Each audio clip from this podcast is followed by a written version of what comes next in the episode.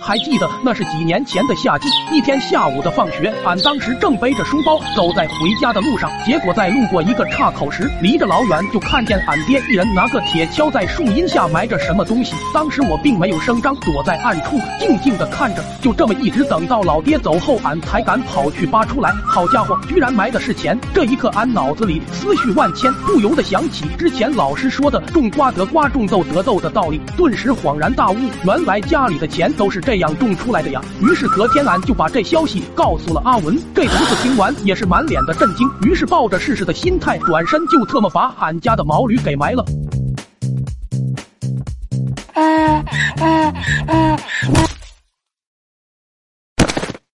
请打开麦克风交流。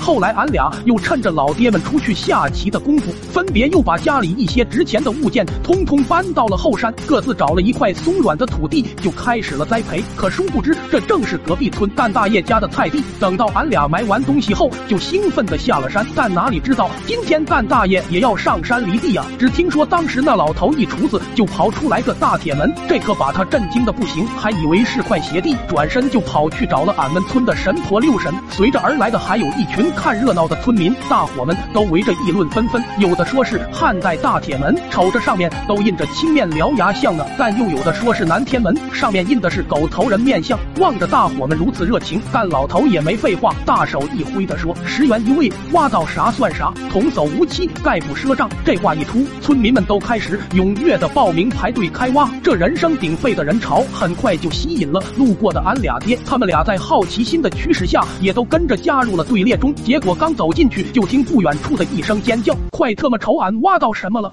一群人的目光都朝着声音遁去。只见一个大叔神情激动的举着条红底裤，对，没错，是俺把老爹穿了七年零八个月的裤衩也埋进去了。可大叔上哪见过这玩意，就以为是上古的红丝巾。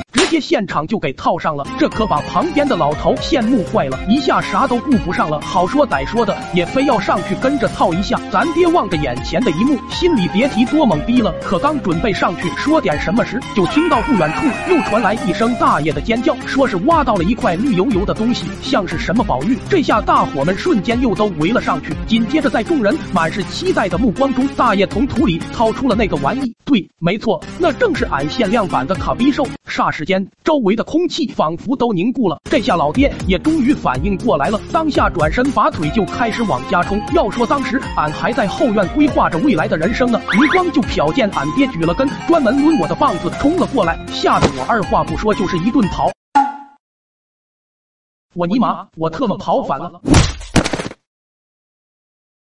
那天老爹又用实际行动给俺诠释了一番什么叫父爱如山。本故事纯属虚构，小朋友们可别模仿。